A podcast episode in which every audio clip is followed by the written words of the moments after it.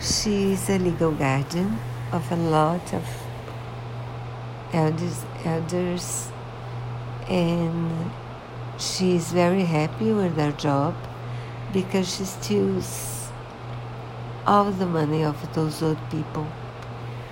And she she lives with a girlfriend and she learns about an old woman who has nobody for her and who is very rich. So she's excited. She proceeds to get the guard of the woman.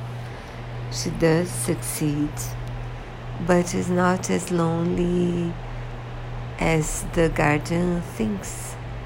So there is one for her and I won't tell you the rest because it's, you know, it's uh, like a thriller.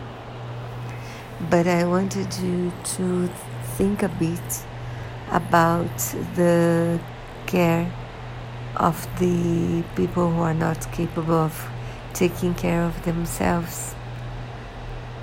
There was in Brazil a young boy who was kept in a cage for hours and hours and hours and his caregivers were their father and his father and his stepfather. So you see, this is a, an important subject for us to think about the care of people who cannot take care of themselves.